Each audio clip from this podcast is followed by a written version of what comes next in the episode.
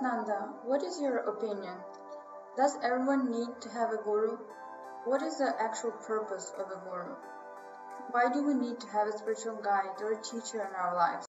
This is one of my favorite questions to answer.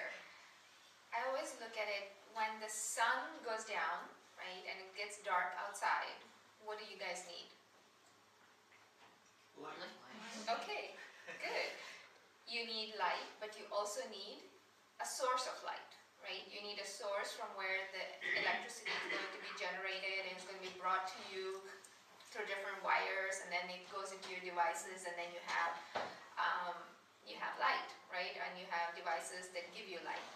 So similar way, uh, you technically don't need a guru. You only need a guru, or you need someone to guide you. Um, and guru in Sanskrit means someone who disperses darkness and who brings light. So you only need it when you are in darkness, okay? And we all, even the gurus themselves, have a guru, okay? And those gurus have gurus. And there's always a lineage of teachers or master teachers. Um, because everyone, if you are in a human body, you're going to go through periods of darkness. And you're going to go through periods where um, you will not be able to connect directly to the source. No matter if you are an ascended master uh, in the human body, you will still have those moments. So it's important to have someone in your life who will be able to bring you back to that connection, who will be able to bring you back to that um, understanding or seeing, okay, in the darkness. And by darkness, I mean um, being in places where you cannot see a bigger picture, okay, of where you are, where you cannot um, experience things from a higher point of view because you are in that level and you need someone who can either take you and pull you higher so you can see the bigger picture or who can see it for you and convey it for you and show you the way to get higher okay? So um, this to me is the role of guru and this to me is would be a person who um, has overcome similar situations in your life right? So, for example, we have what 15, 20 people here in the room, right? Why do we not have 10? Why do we not have 50? The reason is because each one of you probably, and most, I'm sure 100% has something in common me, and that's why your soul or your spirit has brought you here so that you can hear something that we can give to you because we have gone through it already, most probably.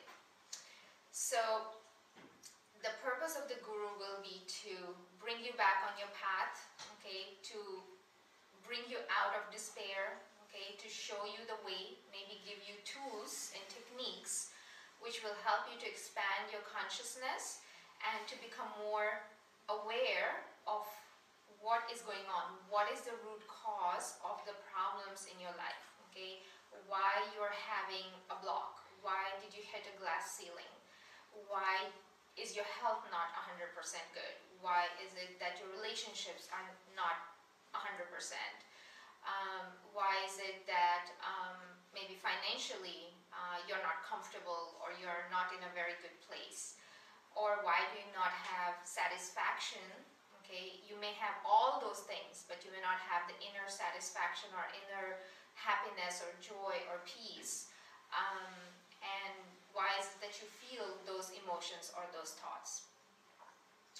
Um, so, to me, a guru, okay, and it's a Sanskrit word which now has been added to the English dictionary, okay, for various reasons, um, is really a master teacher, okay, who is able to um, create another master teacher, okay. If you have someone in your life who has been able to master something and has helped you to become a master of something similar, then that person can be considered as your guru. How to understand if you found a true guru? What style of mentoring or teaching do you think is the most appropriate one? Um, it's, a, it's actually a very interesting topic because um, I have a very different approach to teaching and to mentoring, and very often it leaves people very upset. Um, but over time, um, I have kind of become more and more strict. Again, those who are very close to me and who are my very close students know that uh, I don't use pretty words to uh, make them comfortable. So if someone has decided to, if someone, people are like nodding in the back, like, yeah, we felt it. um, but um, if someone has decided that they want to take this path with me and they want me to support them and help them, um, what we have, the approach that we take is to be brutally honest, okay, and to be able to show the person, okay, the truth where they are not able to um, accept something either about themselves or their situation, um, because that's my function. My function is not to use pretty words and comfort them and tell them everything is going to be okay my function as a master teacher or guru is really to um, support you to see that truth, and that can only be done um, in a way where you are being shown your mistakes or you're being shown where you have been where you have messed up right? Um, and there's really no pretty way of doing it. Um, the only thing i feel um, that can comfort you in the end is when you have success, when you have come out of it. So um, a true guru will never comfort you, okay, will be brutally honest with you and show you um, where you're wrong, but not in a way where they're telling you where you're wrong, but will help you to personally identify it, okay? Um, so the tools and techniques we like to use is to create a space and create an environment uh, where the energy is being held for the person and then that person themselves becomes comes to a place where they're able to slowly start to see the different layers of themselves where they're able to uh, see the mistakes um, that they made not in a way that they are wrong but as stepping stones to where they got, right? Because if each one of us didn't make certain mistakes, then we wouldn't be here today, okay?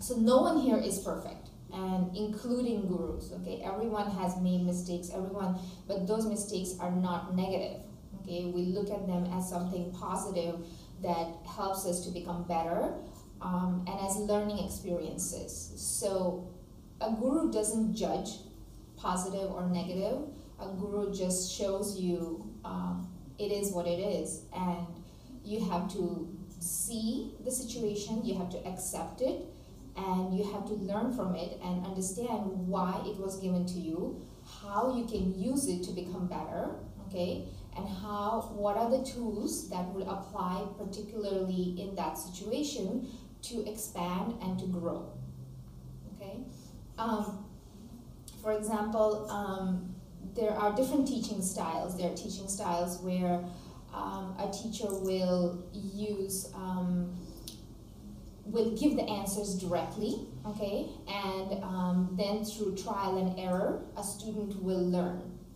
Um, we have tried different styles in the beginning when we had, uh, when we started uh, working with um, some people. Uh, in within our family, and then it started to grow to the outside circles. And what we found is that the best way to help a person to uh, to grow or to overcome something is when they realize it themselves. Okay, it's like a light bulb goes off in your head, and you'll never forget that.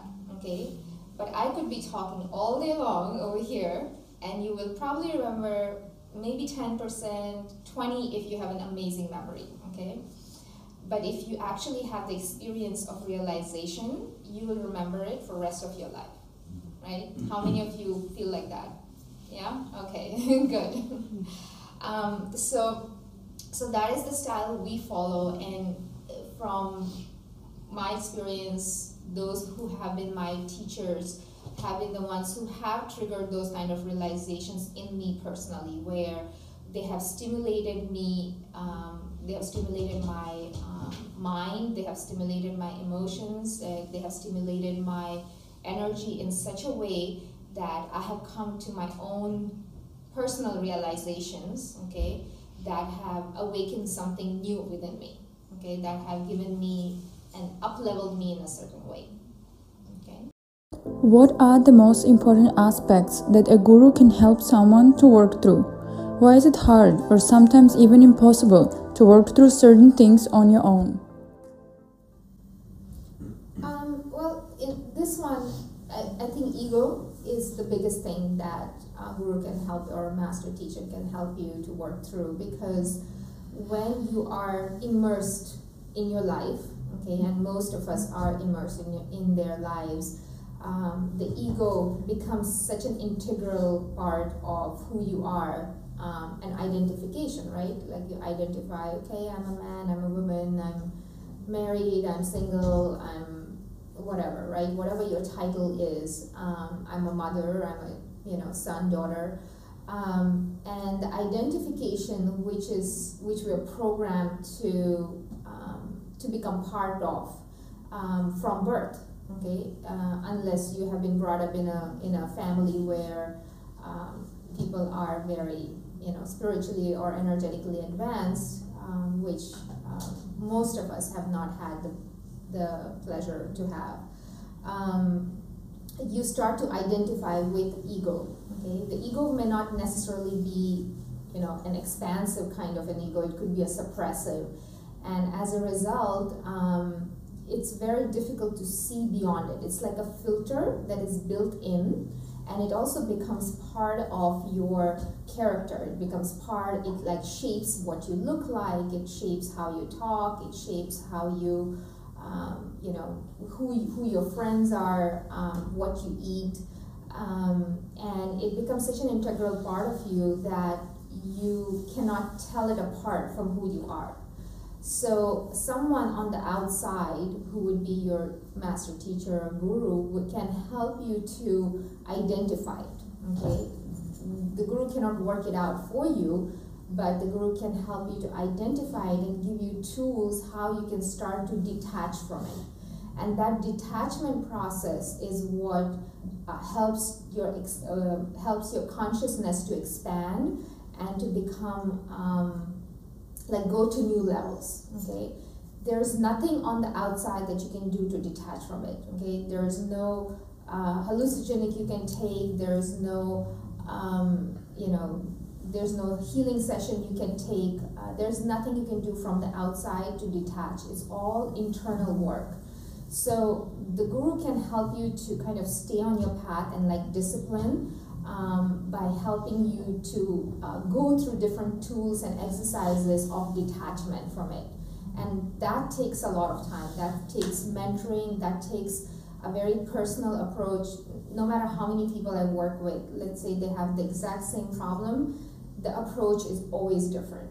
Okay, because the conscious there's no two people on earth whose consciousness is identical because everyone has had a different experience but even if they've had the same experience like for example you all are sitting here you're all hearing the same things being told by me but you're all experiencing them in a very different way because of your own personal filters your own personal experiences in life um, so it's important to um, you know as a, as a teacher to be able to um, identify what is that personal approach with each person and uh, guide them through their um, kind of uh, channels so that they can identify it easily, so that they can come to the realization faster.